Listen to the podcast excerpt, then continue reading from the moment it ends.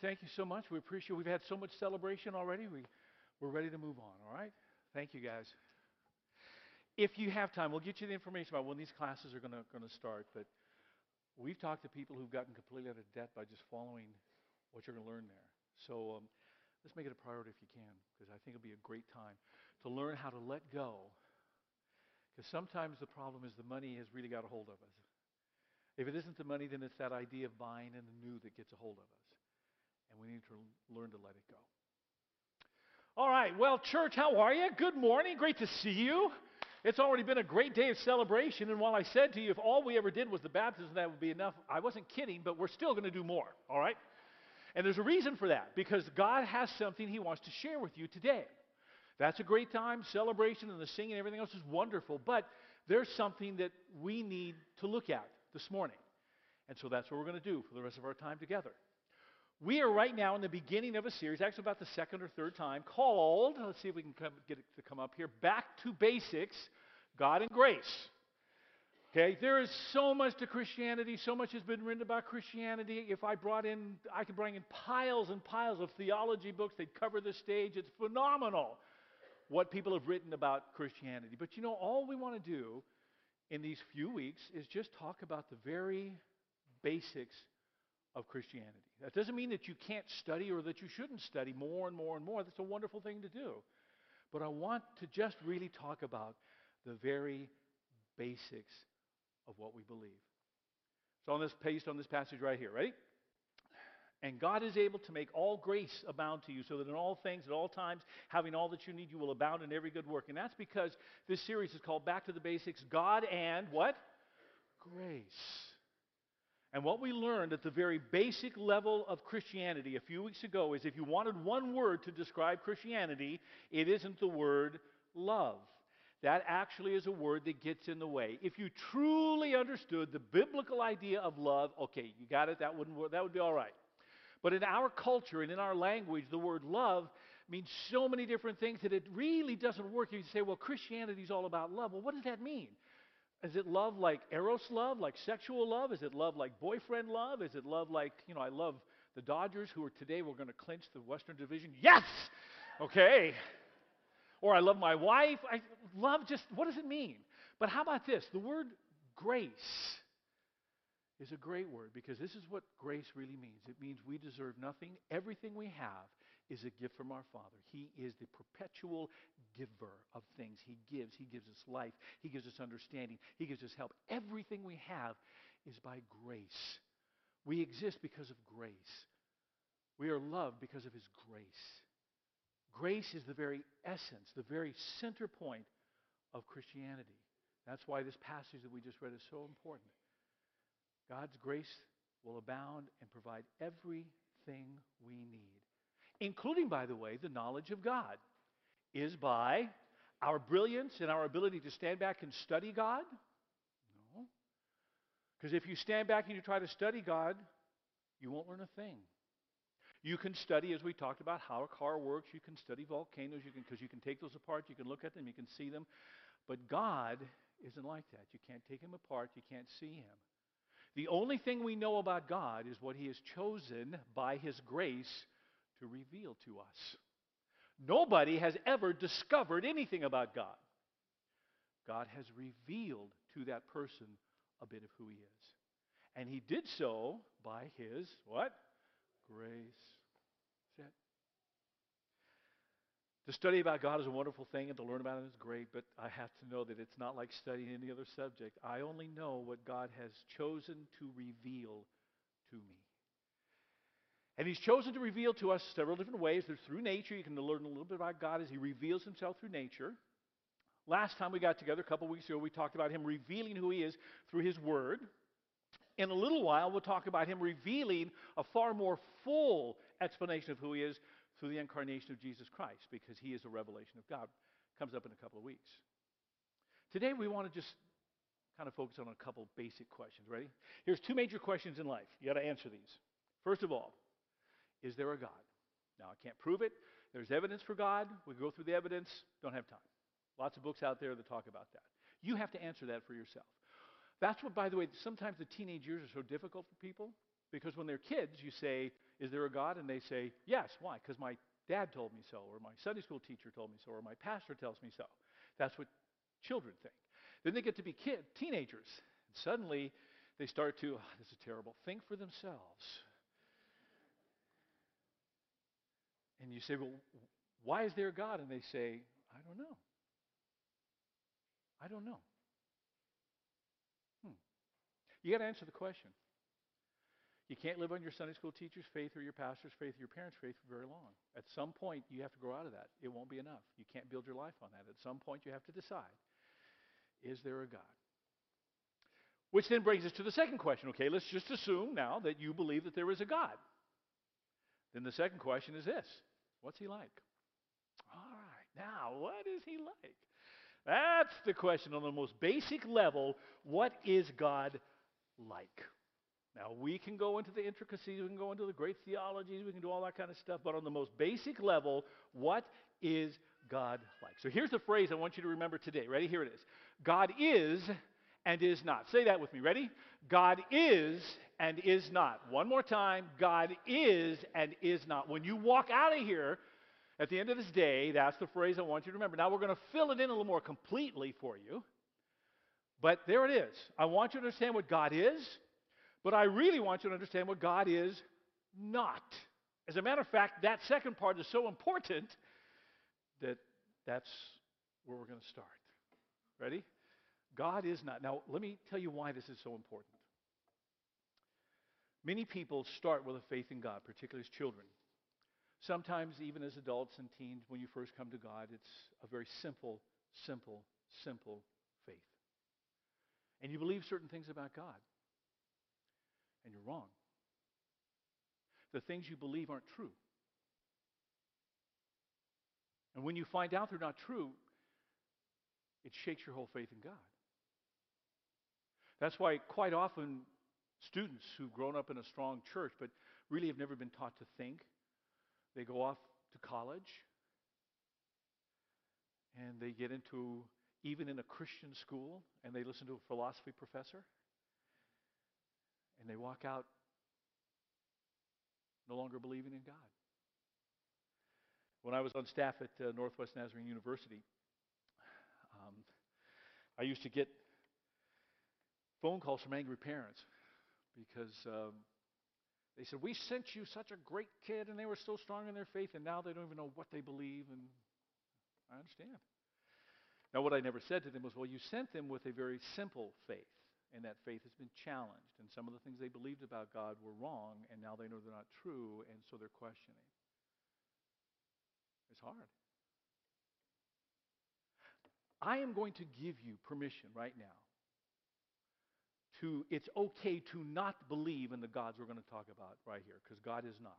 And if this is the God that you think is, I'm going to encourage you to stop believing about him, those things. And let's see if we can't build it back. Tony Campolo, who also was working at a college back east, had a young man walk in and say, I just, I don't believe in God anymore. I'm just walking away from it. I don't even believe in God. And, and Tony said, Well, tell me about this God you don't believe in. And so he went on and on about all the things that he thought was God. And Tony said, Congratulations, you are well on your way to being a Christian. Because the God you just described to me doesn't exist, never did. It's time to give him up. Let me tell you about the God who does exist. Ready? Here we go. Write this down. Here we go. God is not my grandfather. All right. Now, some of you think in a grandfather guy, let's think I am a grandfather. Grandfathers tend to be, they're not always that way, but they tend to be those nice old guys that sit in their lap, they buy you candy, they're real sweethearts, that kind of stuff. That's what, a, yeah, right, Chelsea, huh? That's, uh, that's what a grandfather is. And so that's how you think God is. He's just a sweetie pie. He's an old man, sits up there and kind of likes us and buys us a trinket every now and then. And uh, the problem with that kind of thinking is it's not going to get you anywhere. It's nothing you can build your life on. And when you get yourself in a real tough situation, or when perhaps God doesn't act the way a grandfather should act, you say, well, maybe there is no God. Instead of saying, maybe I've been wrong about God, maybe He isn't like a grandfather, you begin to say, well, maybe there isn't a God after all. How about this? God is not Santa Claus. Now, let me tell you the, the whole dynamic of Santa Claus. When you're good, you get a present. When you're bad, you get coal. That's Santa Claus. Many people, believe it or not, that is their concept of God. When I do good, when I'm a good person, God blesses me and everything is well. When I am a bad person, then God punishes me and I get something bad. And they really get into trouble when they've been a really good person and they get a lump of coal. Or they see somebody else who's been a really bad person and they get a huge present.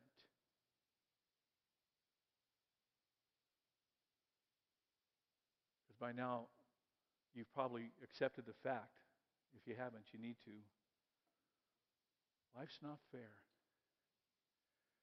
You can be good and get coal. You can be bad and get a present. Millions of dollars. And if you think God is Santa Claus, then you begin to say, well, you know what? Maybe there is no God. No, there is a God. The problem is he's not Santa Claus.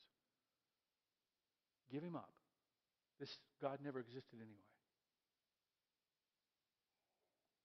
God is not, ready?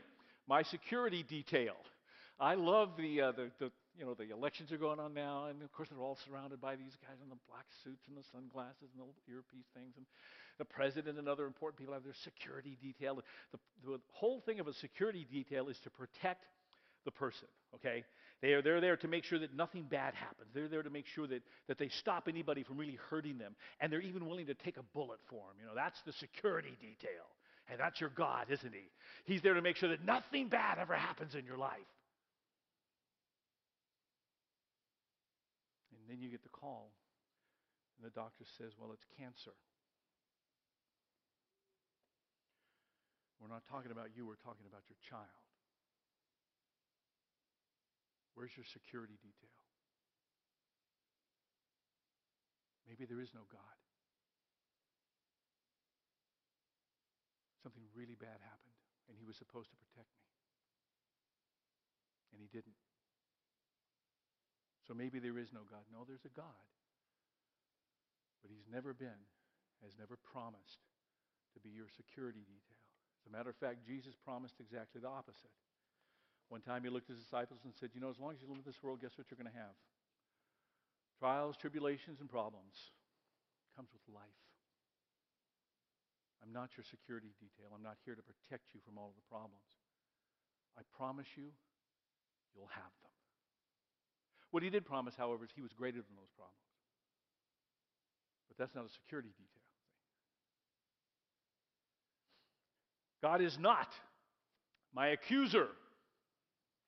It's amazing how many people actually see God this way. They see him, remember the grandfather, the nice guy up there, or maybe the, the, the accuser's exact, uh, God is this angry, vengeful, look what you've done to my life, look what you've done to my, to my world. Look, oh, man. And, and what's interesting about this is we kind of have this idea that God loves us generally, but he hates us personally, you know? Does God love? Yes, God loves us, but he's really mad at me. Long ago, Peanuts cartoon kind of captured this when Lucy looked at Linus and said, You just don't like people, that's your problem. This is what Linus says right there. I love mankind, it's people I can't stand. And sometimes that's how we think God sees. Oh, I love you generally, conceptually, yes, I love humanity, but individually, I really don't like them very much because they're so sinful. So you think that God is up there accusing you, pointing the finger. You're this sin, you're that and you're this sin, you're bad, and look what you did here, and look what you did there, and look what you did over here. Now, actually, Scripture tells us there is one who accuses us, but it's not God. Who is it? Satan. That's his job. That's what he does. His job is to accuse. God doesn't accuse. God redeems. He reconciles. He builds anew. How about this one? God is not my manager. Okay, now here it is. This is the whole thing that if I turn my life over to God, God will manage all of my situations and everything will turn out. Wouldn't it be nice to have a personal assistant like that who took care of all the little details and, and booked all your flights just the way they should be and managed all your money? You had everything you needed because they were your personal assistant, they were your manager. And we turn our life over to God and He doesn't manage it the way we think He should. We do turn our life over to God, and the next thing you know, we find ourselves on the mission field in Africa, and we think, what happened here? This isn't where I really wanted to be. But God is not the manager of my life. My Father will lead and He'll do some guiding and some things like that without a doubt, but He's not going to manage every detail of my life. Let me just ask you how many of you, I don't really, really want to know, really believe that God told you to wear the clothes you're wearing this morning? Did any of you actually, before you came here, get down on your knees and say, Father, should it be this shirt or the next shirt? And you pray, Oh, Father, thank you for managing my life. It's this shirt. That's the one you want me to wear. If that's where you are with God, can I tell you, you're not talking to God. I know who you're talking to. Does God want you to wear a shirt? Or, Yeah, probably. Um, I just, yeah, let's just leave it right there, okay? But which shirt? Who cares? See, we believe that God gives us freedom within limits. He does set limits. Limits are modesty. He says, okay, now in between here, you want to wear cowboy boots? Wear them. Are you a black loafer kind of guy? Wear them. We have people who come in almost every Sunday in shorts. That's because their knees are gorgeous. Isn't that right? okay. Other people, I don't, it's all right. God said, here's the limits. Now, give you freedom. He doesn't manage. And yet we get mad at him when our life doesn't work out the way that it should, like he's supposed to manage. How about this as we really move from this final, what God is not? God is not understandable. And some people walk away from God. Some people get frustrated with God because they can't understand him. I just don't understand why he's doing this. I'm leaving. I just don't understand how it could happen this way. I'm leaving. I don't understand why this. I'm leaving. And in their mind, they believe in a God that they can comprehend and understand. And because they can't understand him, there's no God. Ready? You will never comprehend and understand him. God is not understandable, which means he's not always predictable. And by the way, God does not explain himself to us. Maybe one day, maybe one day, we'll get up there and he'll explain everything. Or maybe we'll get up there and we won't care anymore. But down here, nope. Things will happen. Some things he will cause, some things he will not cause, things he will allow, some things he will do, other things he will not do. And he never sets us down and say, now let me explain to you why I'm doing this. Sometimes we look for those explanations. Sometimes we find them in the most weird positions, in the weird places. When in fact the truth is maybe the explanation is beyond our comprehension. And the truth is God is not understandable. All right? Are we ready with, with now if you believed in any of these gods, please stop it. I give you permission to walk away from that God because he never existed anyway. It was all something in your head, something you were told, but it was never God. Now, on the most basic level, then, let's talk about this. What or who is God? God is, ready? First of all, existence. Now, this is going to hurt your head. I'm a philosophy major, it hurts my head. I'd love to spend a lot of time on this because I love this kind of thing, but we won't spend much time on it because many of us will go, What are you talking about? What do you mean he's existence? Just that. He exists. Well, don't I exist? Well, yeah, kind of. Except that for me, there's a because. See, with God, there's no because. I exist because of what? Because God exists.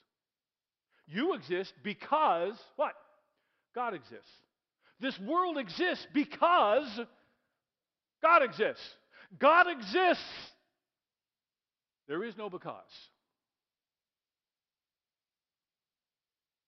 When Moses wanted to find out his name, because all the gods had names, and if he was going to go back and represent God to the Jewish people so he could lead them into the promised land, he needed to have a name. Nobody knew his name. He'd been called Elohim, which is just kind of the general God. And so Moses says, if I go back there and tell them I saw you face to face and we've been talking this way, they're going to want to know your name. What name did he give them? He gave them the Hebrew name Yahweh, which means what? Here it is. Take a look at this. And God said to Moses, I am who I am. I exist. I am existence. That's what you're to say to the Israelites. I am has sent me to you. He is. Everything else has a because. He is the is without a because. I told you this would hurt your head. Some of you are already tuned out. That's okay. We'll try to bring you back as we, as we get closer. But some of you just can't deal, and I understand that. But on this basic level, this is what we mean when we, use, when we talk about God. He is existence. Everything else exists because He exists, which means this a couple of things. First of all, He is eternal. All right? Everything else had a beginning. Now, I may live forever, and we believe in eternal life, and so I will live forever, and you will live forever, but there was a time I didn't exist at all. I came into being, and now I will live forever. I am not eternal. My future is eternity, but when I look back, there's a point when I wasn't. God is eternal. He has always been. Always. It's always in that the big issue when we're talking about the, the, you know how the world came into being in the cosmos and things of that nature. The Big Bang Theory explains how things maybe came to look the way they look, but it never explains what. Where did all the stuff come from that made the Big Bang? Okay, it, where did all that come from? He is eternal. Take a look at this. Before anything else existed, there was Christ with God. He's always been alive and is himself God. Very beginning of the book of John. He has always been here.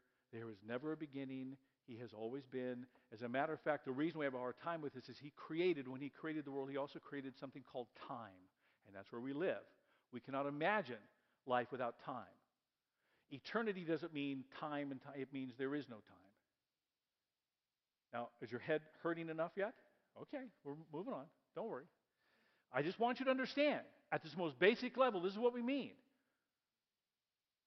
God is the source of all existence, which means this He is the creator and not the rearranger. Okay? He is the creator, not the rearranger. Everything that has ever been created, let's talk about the creation of, of, songs. Let's talk about the creation of great buildings. Let's talk about the creation maybe of a beautiful painting. And you have this creator who creates a beautiful painting. Ah, really, you know what they did? They rearranged things that already were. They took pigments and they took oils and they rearranged those and then they put them onto a canvas and suddenly we say they created this picture. Well, yeah, except they really didn't create, they rearranged something that already was into something new. God did not rearrange the universe. There was nothing. And then there was. Because God said, let there be. He created out of nothing. Take a look at this passage. He created everything there is. Nothing exists that he didn't make. That's it. It's simple. Nothing. The stars, the molecules, the quarks, all because when I first went to college, we all we understood about atoms was the nucleus and the the proton, the neutron, and the electrons. Now, afterwards, of course, everything I learned has been thrown out because now we know so much more. But at a very basic level, God created every single thing there is. There was nothing but God. And then God said, Let there be. And there was. Which means this also God is powerful. So he, he is existence, not existence, he's eternal, and he's also the, the creator, not the reign, but he's powerful. And you say, well, of course he's powerful. No, no, no, no, no. Uh, do you comprehend how powerful he is? It's one thing to, we would say, magically say, let there be a dog, and there's a dog. Do you know how big the universe is? Do you have any understanding of how big this creation is? This is what Scripture says. Let all the earth fear the Lord. Let all the people of the world revere him. For he spoke and it came to be. He commanded and it stirred firm. I want to show you something right here. I've seen, shown you this before a long time ago, but I want you to see it again. Here's a different PowerPoint about the relative size so you can see how big God is. Now, what we have right here is you see the size of the earth right there. Venus, Mars, Mercury, Pluto. Okay, Earth is one of the biggest of the planets, but let's move on. Now, there is Earth. You see Earth right there? I didn't bring my little pointer. I should have done that. So here's Earth down there. And now we see, of course, Pluto, which they don't even call a planet anymore. But look at how big Jupiter is compared to Earth. God spoke it all into existence. Okay, let's move on. Now this is the sun. You can see that little dot down there. That's the Earth. This is the sun. One million Earths fit inside the sun. But the sun is a very small star. Okay? Let's move on. Now, that's the size of our sun. Next to it is Sirius and then Pollux and Arcturus right there. You can see how much bigger that sun is, which exists in a different part of our galaxy. Let's move on. Now, here we go. There is uh, Arcturus. Okay, remember that great big one down there? This is Arcturus right here. This is now Arcturus. Can we go back to the other one? Okay, here's Arcturus compared to our sun. Let's move forward. Here is now Arcturus compared to Rigel and all the rest, and finally Antares. And if you think that's big, well, you haven't even seen anything yet. Let's go on to the next one. That's Antares, and that is now Canis Majoris. Let me tell you how big that star is. If you got into a passenger jet flying at the t- pretty typical 550 miles an hour and you started around that sun, it would take you 1,100 years to go around once. And he said, I want it. We're not done yet. These are just some of the stars in our galaxy, just in our little galaxy. Take a look at this. Those are each galaxies. Every single thing, they're not stars. You can't even see individual stars here. Every one of those little swirly things is its own galaxy with billions and billions of stars, like we just saw. In fact, one time the Hubble telescope, they focused it on a little piece up in the sky. If you took up a, a grain of sand and you put it up in the sky right there, said, now let's focus the Hubble telescope right on that little grain of sand. This is what they saw. Next slide. That's it. Let's count the galaxies in there. 1, 2, 3, 4, 5, 6, 7, 20, 30, 40 galaxies or more in that little grain. And the next little grain, there'd be another one. The next little grain, another one. And over here, and over here, and over here, and over there, and over there. Everyone filled with billions of stars. And it all happened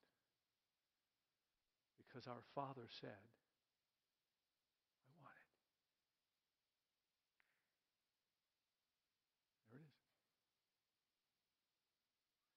Our God, He is existence. He is the reason everything exists. He, there has never been a beginning to Him. There will never be an end. He didn't just rearrange things, He created, and the power of His voice is amazing. How about this? God is also here. God is involved. Now, here's the most incredible thing. We know, we understand he's powerful, he's all this, but how about this? God is so powerful and so big, he spoke all of this stuff, but he's also get ready, involved in your life.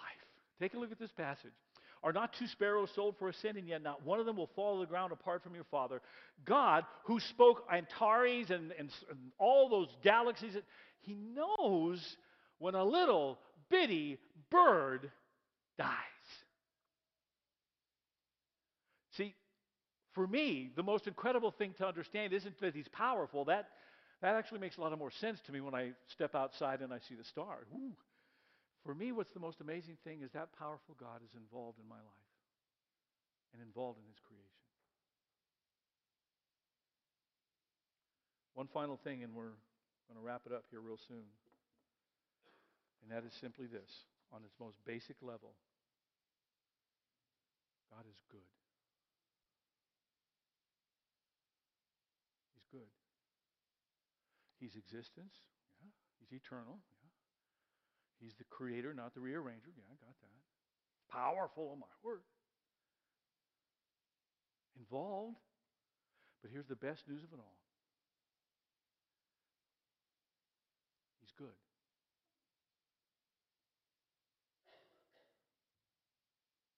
He is a good God. Take a look at this passage right here, because Sometimes we don't understand his goodness really because we don't comprehend and he's not understandable. We things happen and we wonder if God actually has a mean streak in him. First John, this is in essence is the message we heard from Christ and are passing on to you. Here it is. God is light, pure light. There's not a trace of darkness in him. Think about the best person you've ever known. Think about the best person you've ever heard of, who's ever lived in history. Unless that person that you're thinking of is Jesus Christ, every person you're thinking of has somewhere in their life a dark streak. As good as we may make them out in history books, somewhere in their life, in their soul, there's something dark. Sometimes we hear about it long after they're gone. And many of our heroes get taken down off the pedestal because we thought they were so good, and we found out there was darkness in them we didn't realize. Well, here's the news there's darkness in us all except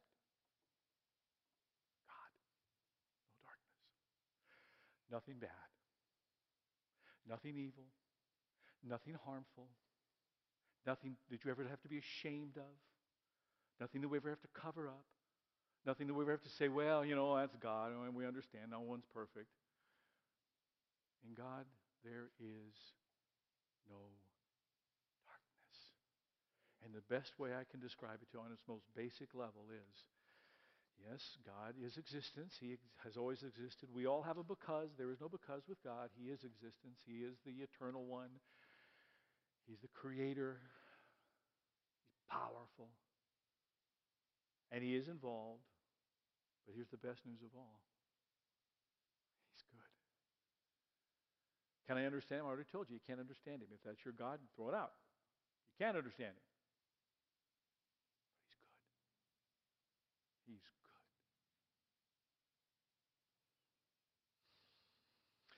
Now let's go back to that very first statement I gave you. Remember what it was? God is and is not. Say that with me. God is and is not. I'm going to tell you now what you get to say. One more time. God is and is not. All right? On the most basic level. What are we talking about? Here we go. Ready? God is God. And God is not like us. Okay? If anybody says, well, tell me about God. Well, God is and is not. God is God. I can't tell you any more than that. And God is not like us. And many of us get into trouble because we try to just take the humanity that we have in human beings, we superimpose it on God and say, well, God is just a glorified human. By the way, there are religions that teach that. They actually teach that God is nothing more than a glorified human. And by the way, if God can be a glorified human, one day you could be a glorified human too. I won't go into details of what that all is. I can teach a class on it, but it's true. There are religions, big religions, top name religions out there that believe that. We don't. God is God, completely separate. He is who He is. I am that I am, and He's not like us. So stop trying to see Him in any way as a human, because He's not like. Take a look at these passages. I am the Lord. That's my name. I will not give my glory to another or my praise to idols. I am. I'm God. Well, well tell us. Well, I'm God who I am. It's what I am. I am the Lord, your Holy One, Israel's Creator, your King. That's who I am. I'm, I'm God. God is God. The next one, I'm the Lord, and there is no other. Apart from me, there is no God. I'm it. I'm existence. I'm eternal. I'm the Creator. I'm powerful I'm involved, and I'm good. I'm God, he says. That's who I am. And the more we try to envision him as a human being, the farther we get away from a true understanding of who he is. He's God. Now, some of us struggle with this because many of us still believe in the understandable God. Many of us don't like questions without answers. We want the answers. And God, if you really are God, you should be able to explain yourself to me. Which is kind of like if my hamster that my daughter has as a pet could speak and could say, Well, help me understand who you are. I would say, You're a hamster. How could you possibly understand who I am? You know little wheels and pellets and what you do. You eat and poop and sleep. How could you possibly know me and understand me? You understand that there's a much closer relationship between a hamster and me? Much closer similarity than there is between me and God? God is God and He's not like us. God even says it. Take a look at this. My thoughts are not your thoughts. My ways are not your ways. I'm not human. I'm not a human. I don't think like you think. As the heavens are higher than the earth, so my ways are higher than your ways, and my thoughts than your thoughts. I don't feel like you feel. I don't see like you see. I don't think like you think. I don't. F- I'm not like you. Well, what are you? I'm God. I don't understand. Yes, now you're getting it. Good. Yeah. You're real close here. I just am. You are because I am, God says. I am because I am. Let me show you how much he's not like us. Because many of you, like myself, have struggled with this. Here we are, and we're done. He exists in a trinity and in perfect harmony with himself. And all the people said, What? What are you talking about? Yep, now you got it. Very good. Let me show you how different he is. I don't exist in the Trinity. And, and sometimes you do that. Well, I've got the body, soul, and spirit. Oh, man. If we just get rid of all those dumb illustrations, that would be lovely. God isn't like us at all. Well, God's like an egg, you know, the shell and the, yolk. No, God isn't anything like an egg. And it has nothing to do with the shell and the yolk and nothing. Well, well God's like me because I'm, I'm a, a, a father and a pastor and male, and so those are my. No, God isn't anything like that at all. Nothing. Nothing. It. Well, then how do we explain the Trinity? What's the answer to that? You don't. How do we understand the Trinity? What's the answer? We can't. He is not like us. Not at all. But let me show you how God revealed to us that He is a Trinity, because we wouldn't know that. It's not like we can study Him and find. He had to reveal it. He revealed it in the very first book in the Bible, in Genesis. When He's getting ready to make man, He says, Then God said, Let us make man. Who's He talking to? Are you ready? He's talking to Himself. Well, how can that be? Well, how could Jesus be part of the Trinity and God is praying to the Father? Okay, could I tell you? I don't know. He's not like me. He exists in the Trinity, and he's not like me at all. I can't do that. But then again, I'm not God. God is God, isn't he? Then God said, Let us make man in our image and our likeness, and let them rule over the fish in the sea and the birds of the air and the livestock and over all the earth and over all the creatures. God said to himself, I'm going to make them like me, which means we have a moral choice. How about this passage, though? When, and we've already used it today. As a matter of fact, it's very important. It's something that happened earlier. When Jesus finally gave what we call the Great Commandment, he looked at his disciples and he called them together. And he said this Therefore, go and make disciples of all nations, baptizing them in what? The name of Son, Trinity. Now, how can that be? He's God. He's not like me. How could a human being do that? You can't. But you're not God. You're a human being. God is God. And I understand for some of you, you're still not ready to accept that because that is so unsatisfying. You want him explained. You want to be able to have the nice little illustration. You can tell your neighbor all about it. You can put it down a little track and say, This is God.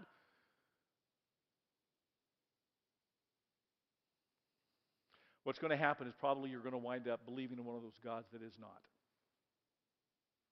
And then your faith will be tested because the God that you believe in never really existed and it won't hold up to life. Here it is.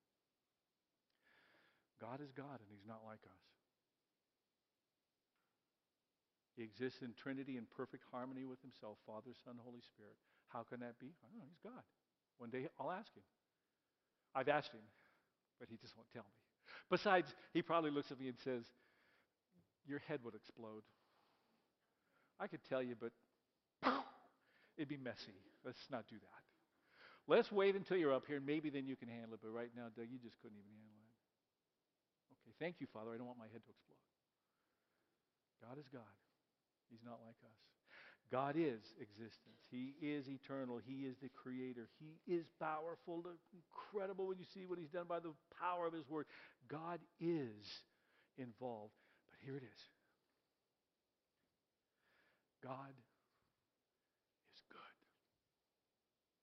This powerful, eternal creator God who is not like me, the one I've given my life over to, the one I trust, the one I'm trying to learn about, the one I'm trying to follow. The un, I can't understand him, the incomprehensible God is good. All right. I can live with that. Father, thank you. Because that's, when it comes right down to it, that's really where we have to be. We, we have to just trust that you exist but we don't understand you. It can't be done. And we put restrictions on you that fall apart, and we put explanations that fall apart. What we just want to accept right now, Father, is that you are, and you are God, and we are not. And at your very heart, you're good. And that's what we thank you for right now.